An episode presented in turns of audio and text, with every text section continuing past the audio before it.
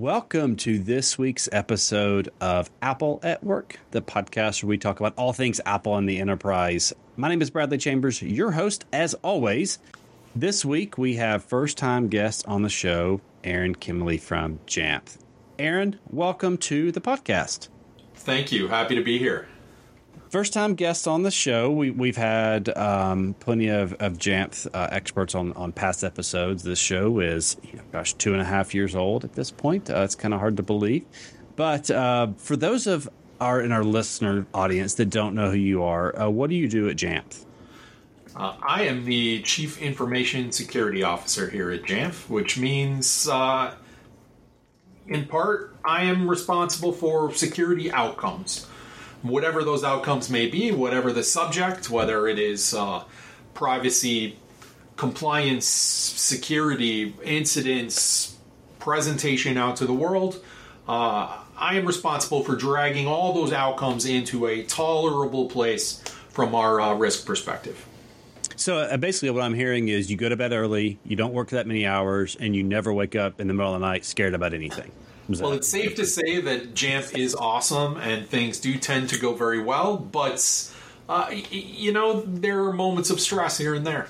The the, the life of uh, someone in, in, security, certainly at the C level, is really just always looking around the corner. Like, what what is the risk I need to be aware of? Because uh, in some ways, the risks that you're not thinking of is as big of a deal as the one that maybe is on in front center. Um, but I mean, obviously, like security, math, something that really in, impacts everything we do uh, in technology. Um, I mean, and I said this on a couple shows now. Um, there, there used to be this paradigm of that security was fighting against productivity, um, and it's like it was a pendulum, and, and as you swung one way or the other, the other was impacted. And I really think because of this, the foundations that a lot of our technology is built upon in 2023, um, it's really hand in hand now, where you have security with productivity, it's productivity with security.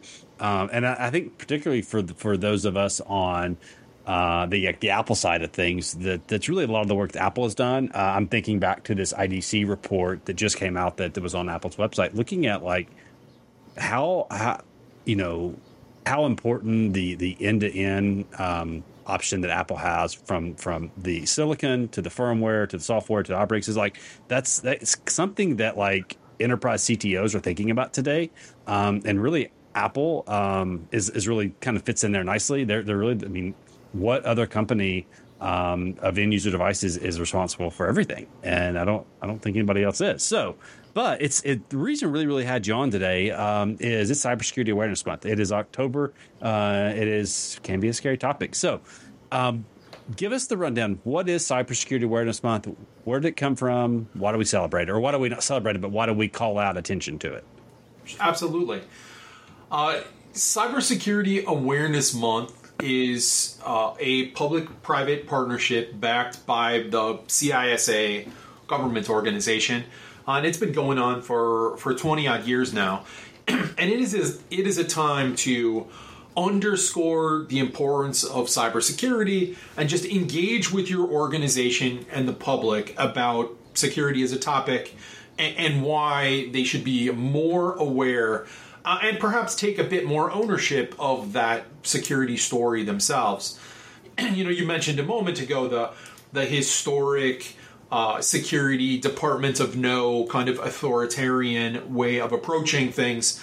Uh, you know that that's in the past, right? Now you have to be a business enabler. You have to tie your uh, security program into the business and be concerned about productivity and really think about risk and have a cohesive strategy and story around risk.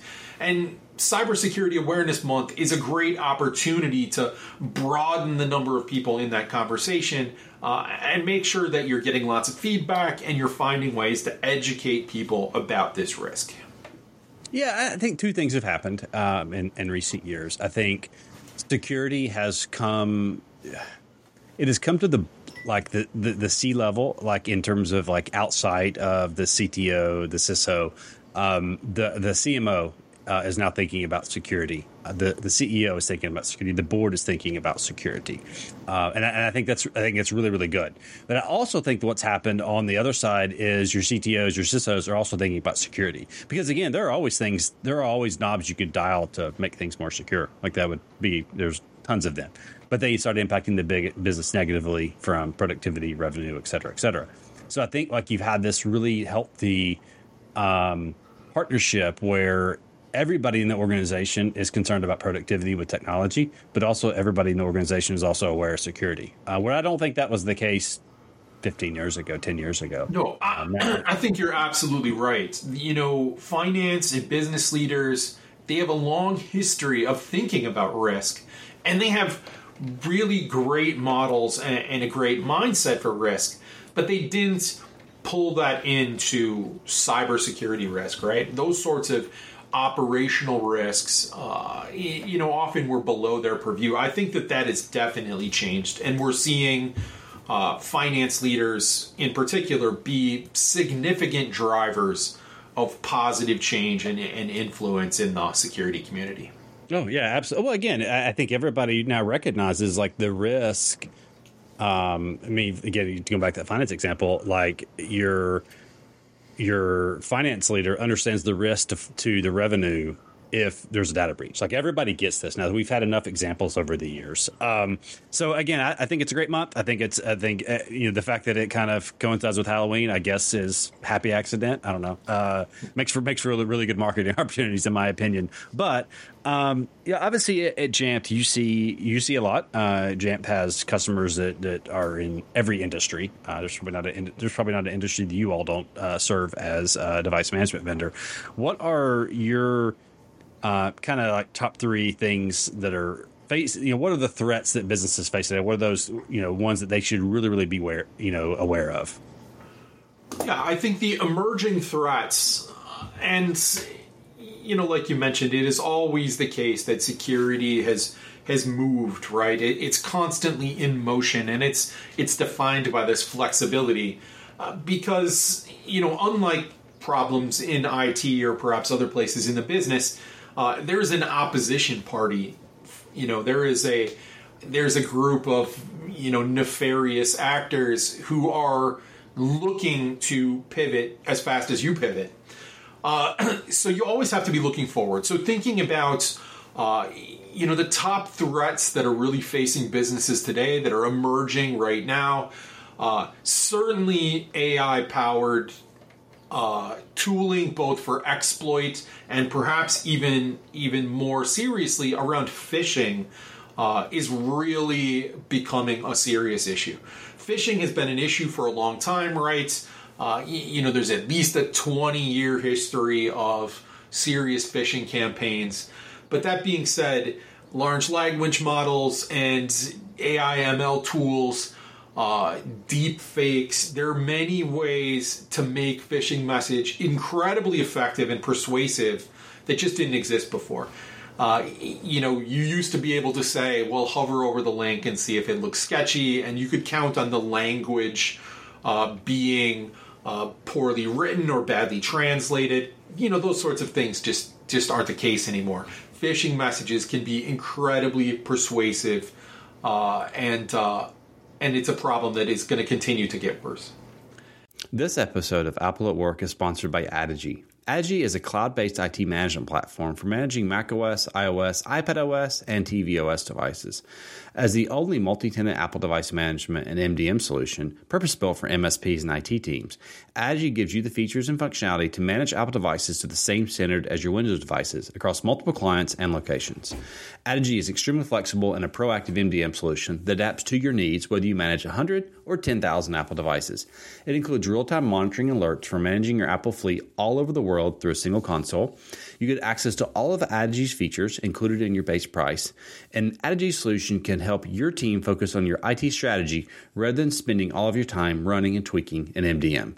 Learn more about Addigy at addigy.com slash 9 to 5 Mac. That's A-D-D-I-G-Y dot com slash 9 to 5 Mac. Thanks to Addigy for sponsoring Apple at Work this week. No, the the deep fake. I, it's interesting you brought that up because that's something that that um, I really have been thinking about a lot. I mean, you think about you know, we've all seen the the scam text messages from the company CEO. It's like, hey, I need you to run to, to Target and get Apple gift cards for a vendor, you know, whatever. Like, obviously, like that's like we all see those today. Everybody kind of knows it. What's going to happen when you get a phone call, a voicemail from your CEO and their voice that sounds just like them? That you say, hey, I need you to wire this much money. Like, what is the what is the accountant supposed to do when they get a phone call from the CEO? It sounds just like their voice that says, "Hey, uh, here's some information on money. I need you to wire this money." How, like, that's going to be hard to know what's real and what's not. And I think that's where companies are going to have to develop policies and procedures that like have additional steps. So it's almost like the the two factor authentication of anything that would be directed over over voice or even video, um, because it's going to be Oh, I'm sorry. I, I, for one, you know, I've encouraged folks, employees uh, at the company to, you know, be proactive and think about these things because they have a responsibility, right, for this. But I've also opened the door to executive leadership for these folks. You know, I've told everyone at every layer of the company, you know, if the CEO sends you a message or you get a call and something seems weird, uh, you know, you are absolutely empowered to walk over to their desk, to give them a call, uh, to talk to others. You know, if you think it seems weird, you need to take action and say something. You, you know, you have a responsibility for that. No, absolutely. Well, and, I, and I, you wonder too if if deep fakes are going to actually be good and for for security. And that's that's crazy, but it's going to force us to like develop better processes for authorizing things. Um, where again, you're not you just as like we're not gonna like wire money based on a text message. It's gonna get to where it's like you're gonna need more. It's like, hey, the CEO or this their or so and so leader of the company is not going to be able to authorize things just with their voice or even just with their video. Like there's going to need to be secondary measures to say, hey, I, I I'm gonna, I, you know, let's say if it's a legitimate thing, CEO is to call somebody and say, "Hey, I, we have this new thing we're working on. I, I need you to wire this money or this, that, and the other. And that person is going to say, the CEO is going to say, like, hey, I'm also going to go through our processes. You're going to get a ticket with this through our Jira system, or there's going to have to be secondary things to confirm to authorize that you're not going to be able to trust uh, just the voice or even just the video. Again, you know, it's going to be, hey, I'm going to uh, call you, or we're going to have to have secondary policies because again, it's not, you know, you're going to have to assume you're going to get to where you're going to have to assume things are deep fakes. And I think that's a just a major concern. But again, we dealt with this with spam. We dealt with this with like phishing. It, it's just kind of what's going to. It's kind of just what's going to happen. Um, no, gosh, you know, I think this is going to be very, very quickly how this thing, these things are going to happen. Um, yeah, what days, else? Are, what, the days of like giving your CEO a little bit of extra slack and not making them push tickets in you know they don't have to follow the process because you want to provide them good service. Yeah, that, those days are over. If no, you absolutely. can't trust what you hear and you can't trust what you see, you have to have process. It is the only effective defense against this sort of attack. Well, and a CEO, a, a really security minded CEO, is going to understand that uh, and, really, and really want you to do that. Um, what else are you concerned about? So we've got you know advanced phishing over AI, deepfakes. What else are you concerned about? I think the ransomware problem uh, continues to evolve. Uh, I think that this is not a surprising one, and, kind of like we talked about, there's always evolution, and things are getting getting better and better. Uh, you know, when it comes to practical risk, ransomware is absolutely a serious risk for many businesses. Uh, you know, but if I'm thinking about more novel risks, uh, you know, as we continue to cement ourselves in the remote work revolution here, uh, it has expanded the potential attack surface for a lot of businesses and it expands what vulnerabilities and what exploits you need to worry about. Now you need to include in your boundary all these remote access systems and personal devices that are used for work, insecure home networks that can all be exploited. I think this is a real problem that we we in the security community don't have a excellent solution for, or certainly not one that's turnkey, right? Uh, you know, the solution is to, to be really good at fundamentals of security, which are always quite difficult. But I think that this evolving threat landscape of moving your boundary of your business and what you have to worry about into the home and onto people's personal devices and mobile devices. I think this is going to be a, a key uh, area of trouble in, in, the coming years. No, it's um, the remote work stuff. Again, I think it's good and bad in a way. So it's like it has opened up more kind of threat surface. But there again, I think too, when you when the perimeter, like when you almost like looked at the perimeter as a secure vehicle, it probably opened you up to additional risk that you weren't concerned about. So by not assuming anywhere is secure, um, it's yeah, it's opened up you know additional places for vulnerability, but it's also probably hardened your overall posture, um, you know, end to end. I think that's right. You have to this idea of zero trust, right, or minimizing the amount of trust you put in any individual element, right? A person, a device, a process, uh, and making sure that you're repeatedly authenticating those things, you know, in real time as you go along. This move to zero trust, you know, uh, the hard perimeter, uh, you know, focus on firewalls and edges, that was great 15 years ago. And if you did a really excellent job there and you had great hardware and good people, you could be reasonably confident. Uh, we're long past that. You know, now identity is the edge and the home is the edge, and the per- there is no perimeter, or the perimeter is everywhere. Uh, you know, you really need to look at these technologies. Uh, you know, thinking back about the uh, cybersecurity month, strong passwords, MFA, uh, updating your software pass keys, you know, all these sorts of elements that that let you secure yourself anywhere are going to be more and more vital. And you know, zero trust is a great example. The more you're zero trust and you understand each individual transaction needs to be secured separately, uh, you know, the better your program's going to be for the threats that you know about and most of the threats that haven't quite revealed themselves yet. Well, passkeys are, are a good example of a technology that really kind of has no negatives. Um, it's it's one of those the industry kind of really worked together to build out this pretty unique technology that is really unlocks a lot of security. But on the flip side, and I wrote an article about this a few months ago. I don't. There's there's nothing about my biometrics data that I want in any cloud anywhere. And I really think back to when Apple first launched Touch ID, and they made such a big deal about the secure enclave and how, like, hey, um, it uh, this is this never syncs to iCloud. And this was a time when like everybody wanted everything to sync everywhere. Um, and they made such a big deal. Said, hey, Touch ID stays on the device that's local. And then so now today, you know, you know, I don't know, ten years later, people really trust Touch ID on their Mac, and that really unlocks a lot of security options on um, uh, for passkeys as well. And again, when when you you know it really eliminates a lot of risk with with phishing, et cetera. So really, really, you know, critical technology here. Um, but again, it's the industry working together. Absolutely. Passkey is, is brilliant. The whole FIDO token to passkey evolution, that entire tech stack is is brilliant. It is great security. But something you said really resonates, right?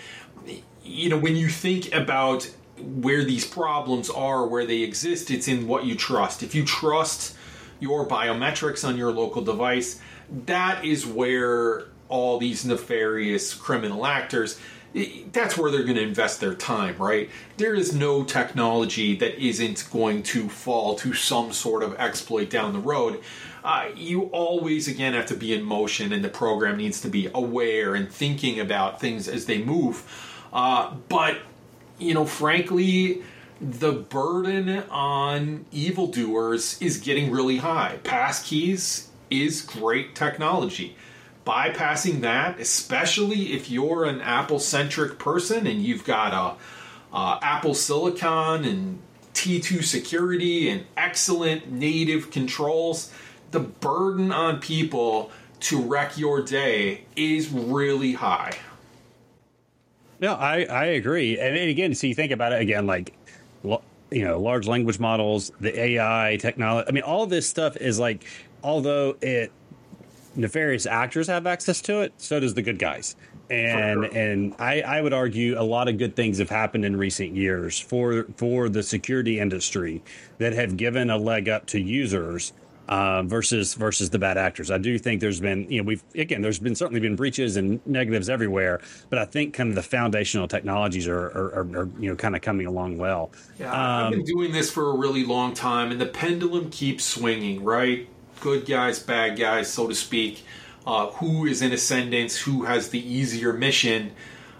We are in a place now, like you say, where the tech stack and the capabilities of security tools in these platforms is so good that if you really invest effort in securing your environment, you can secure your environment at a level and easier and at a higher level than really ever before. Well, and I think we wrap up here. I think that's why I think nefarious actors are moving to the supply chain. I mean, I, I just think back to the solar SolarWinds a couple years ago. I mean, you know, these supply chain hacks are becoming where you've got to go because the things on the endpoint are getting so good in terms of security. You've kind of got to move up the chain. Well, and again, that goes back to this IDC survey of, you know, Apple, you know, they built Apple Silicon they build the hardware, they build the software, they're building the firmware, and so they they're more aware of what's going on, and they're not just buying off, they're not buying chips from somebody else and just building them in. I think that's the that that's the reason that's become such you know supply chains because such such a big concern is because that's where the nefarious actors are having to go.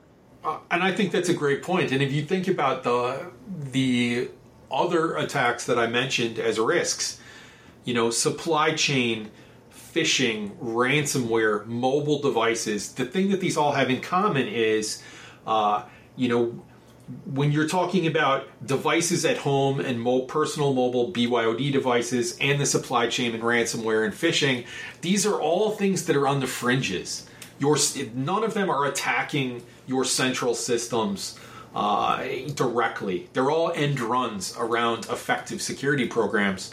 Uh, so I think you're absolutely right. The easier it gets to secure core technology, the more these novel attacks that are coming from out of left field uh, are going to be more pressing. Yeah, no, I, I agree. and I think um, that's why I, it's one of the reasons I love Apple. Uh, I, I, think Apple Silicon is from a from a security point of view is just as big of an innovation as the speed increases it brought. Um, I, I, really do, and I don't think we were thinking about that. You know, when I, you know, we've been really, it's really, I guess, been three years since the first Apple Silicon computers came on the market. I, I don't know about you. I wasn't thinking about that when they launched it. All I cared about was the speed increases and the battery life increases. But I think fundamentally, the the security increases around that uh, are going to be just as important in the long run. Yeah, you know, you you can secure a Windows device to a very high degree, Linux as well but fresh out of the box, to have an end to end security platform that goes from your Mac to your phone to your enterprise, and at all levels, security can really be assured, uh, that is brilliant. Yeah, I agree. Uh, Aaron, that's a great way to end it. Uh, Cybersecurity Awareness Month. I think it is one of those. It, it uh, like I said, coming in October is probably a happy accident uh, with Halloween. But I, I do think one of the cool things I've seen in the last ten years is, as we mentioned, everybody in the organization is concerned about security now. It's not just the security team, IT team. Everybody's thinking about it, and I think that's that's one of the reasons we're in such a better place today. Again, there are threats everywhere, but we're certainly more aware of them. Um, any final words before we sign off for the show today? Oh, thank you very much. I really appreciate a chance to talk about this. Uh, everybody should take a look at uh, Cybersecurity Awareness Month. Uh, look at there's lots of materials out on CISA's website. Uh, you know, look at your favorite vendors, your favorite companies. No doubt they have some content out there. Consume it all, learn, uh, and continue to help us uh, drive this global security uh, risk down to something really manageable. Yeah, I, I, agree. I think that's one of the cool things about the technology industry is uh, all the companies compete against everybody, but when security, you know, when it comes to security, everybody's on the same page. It's it's an us versus them when it comes to the you know bad guys. So, uh, Aaron, thanks for thanks for coming on the show, and we'll we'll look forward to having you on again real soon. And um, thanks for spending some time with us. Take care, all.